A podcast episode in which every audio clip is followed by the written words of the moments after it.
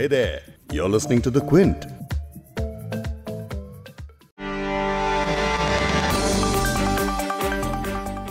बिहार के विधानसभा चुनावों में तमाम राजनीतिक दलों की ज़ोर आजमाइश हम सबने देखी लेकिन इन चुनाव के बाद अचानक हैदराबाद चर्चा में आ गया है हैदराबाद नगर निगम चुनावों में कुछ ऐसा दिखा जो शायद ही पहले किसी लोकल चुनाव में नज़र आया हो ग्रेटर हैदराबाद नगर निगम यानी जीएचएमसी के चुनाव के लिए बीजेपी ने जिस तरह से प्रचार किया है, वो काफ़ी चौंकाने वाला था।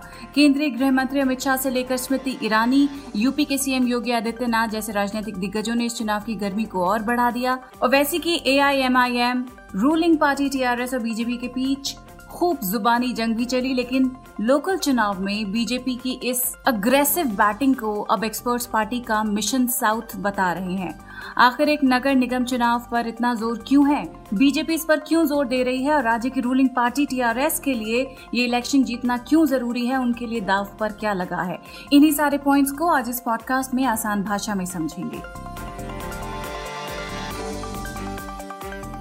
क्विंट हिंदी पर आप सुन रहे हैं बिग स्टोरी हिंदी मैं हूँ फबीहा सैयद। पॉडकास्ट में आगे सुनिए डेकन क्रॉनिकल के रेजिडेंट एडिटर श्री राम करी को, जो हैदराबाद बेस्ड ऑथर हैं। ये इंग्लिश में बात कर रहे हैं लेकिन मैं आपको हिंदी में इसे आगे ट्रांसलेट करके सुनाऊँगी। लेकिन पहले ये जान लीजिए कि इन चुनावों में समीकरण किस तरह है फिर आगे जानेंगे राज्य में बीजेपी की कैंपेन के बारे में।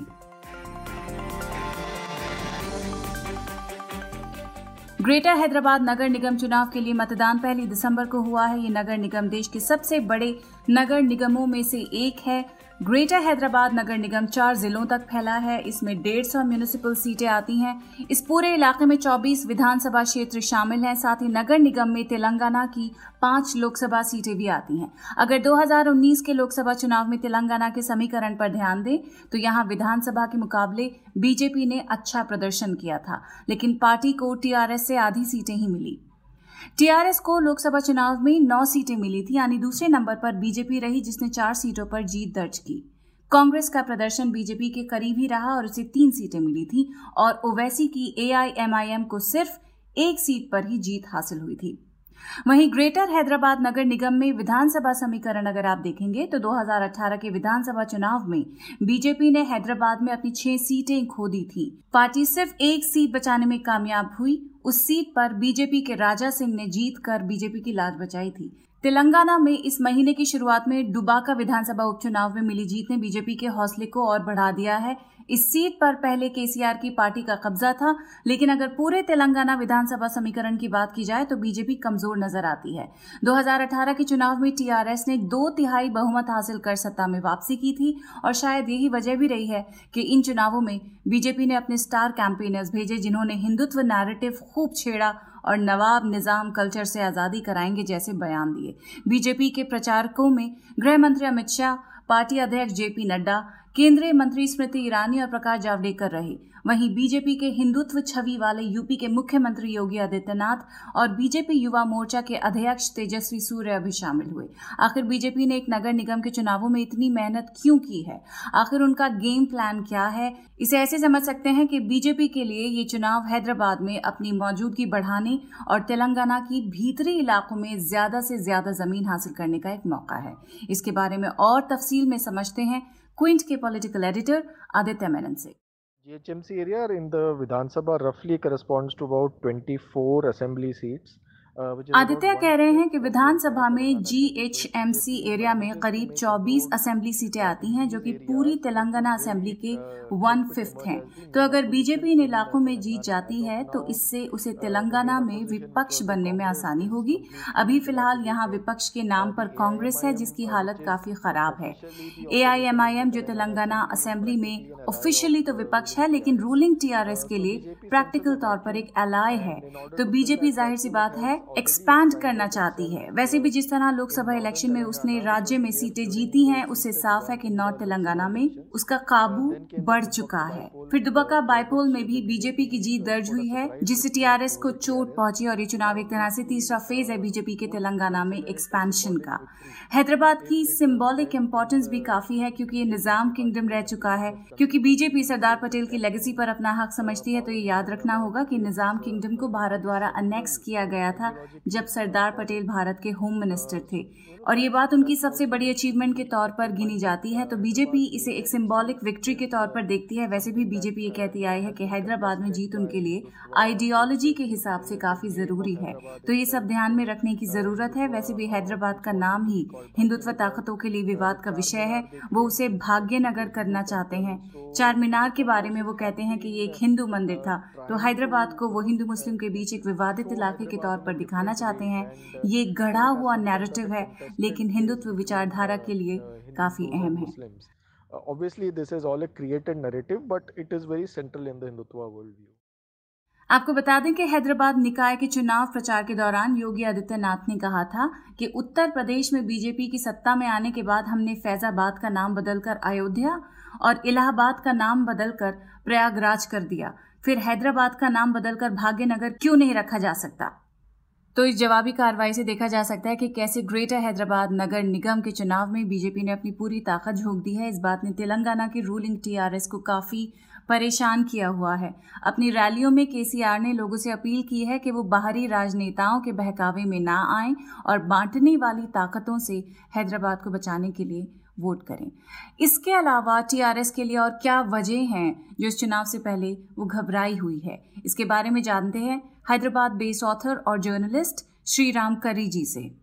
KCR was a little nervous or the TRS party is nervous. Is because you must KCR और TRS पार्टी काफ़ी नर्वस है। आप इस बात पर ध्यान दीजिए कि बतौर एक पार्टी टीआरएस कभी इस तरह से नहीं घबराई है। के. चंद्रशेखर राव एक कमाल के थिंकर हैं। इंडियन पॉलिटिक्स में भी नरेंद्र मोदी और अमित शाह के बाद के चंद्रशेखर राव को उनकी कमाल की स्ट्रेटेजिक सोच के लिए जाना जाता है। वो बहुत ही तेज दिमाग के पॉलिटिशियन हैं। वो पहले से ही चीज़ें भाप लेते हैं और पहले से ही उसका समाधान निकाल कर रख लेते हैं। वो ये सब इतनी आसानी से करते हैं कि उनके राइवल्स सोचते रह जाते हैं। राज्य का आखिरी विधानसभा चुनाव 2018 में हुआ था। ये केसीआर ने शेड्यूल से पहले करवाया ताकि उन्हें 2019 में चुनाव न लड़ना पड़े। क्योंकि तब नरेंद्र मोदी की वेव चल रही थी। तो तेलंगाना के आखिरी चुनाव जब 2018 में हुए तो आपको याद होगा, मध्य प्रदेश, राजस्थान, छत्तीसगढ़ में भी तभी चुनाव हुए थे। इन राज्यों में एंटी मोदी सेंटिमेंट था तो इन सब में कांग्रेस की जीत हुई थी। कांग्रेस को यकीन था कि वो तेलंगाना में भी जीत दर्ज करेगी।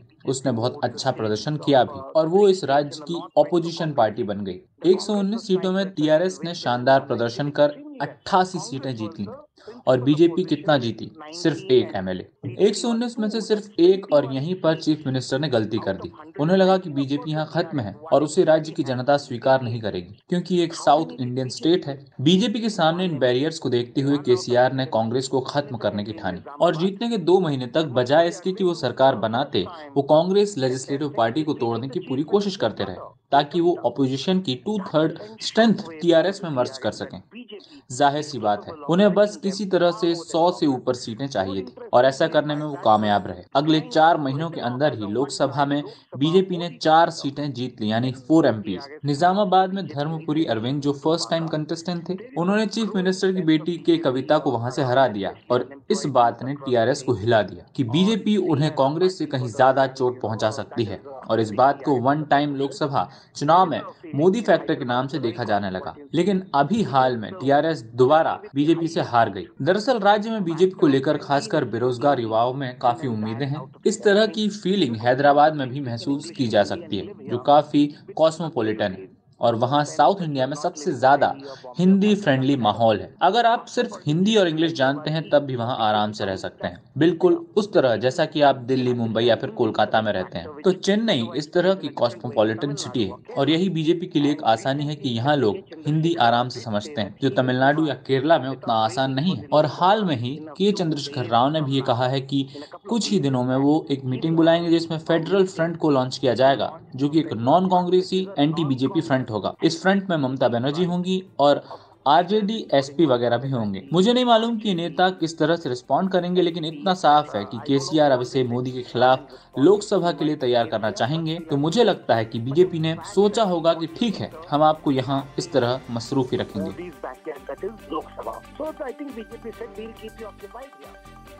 तो कुल मिलाकर अब बीजेपी की नज़रें साउथ के राज्यों पर है। नगर निगम चुनावों से बीजेपी खुद को मज़बूत करना चाहती है, जिसका सीधा फ़ायदा उन्हें आगे के चुनावों में होगा। वहीं दूसरी तरफ़, अब ये चुनाव केसीआर और वैसी की पार्टी के लिए भी काफ़ी ज़्यादा अहम हो चुके हैं। अगर बीजेपी इनमें अच्छा प्रदर्शन करती है तो कहीं ना कहीं ये दोनों के लिए बहुत बड़ी चोट साबित हो सकती है। इस पॉडकास्ट के एडिटर हैं संतोष कुमार और इसे प्रोड्यूस किया है फबीहा सैयद ने। अगर आपको बिग स्टोरी हिंदी सुनना पसंद है तो क्विंट हिंदी की वेबसाइट पर लॉग ऑन कीजिए और हमारे पॉडकास्ट सेक्शन का मज़ा लीजिए।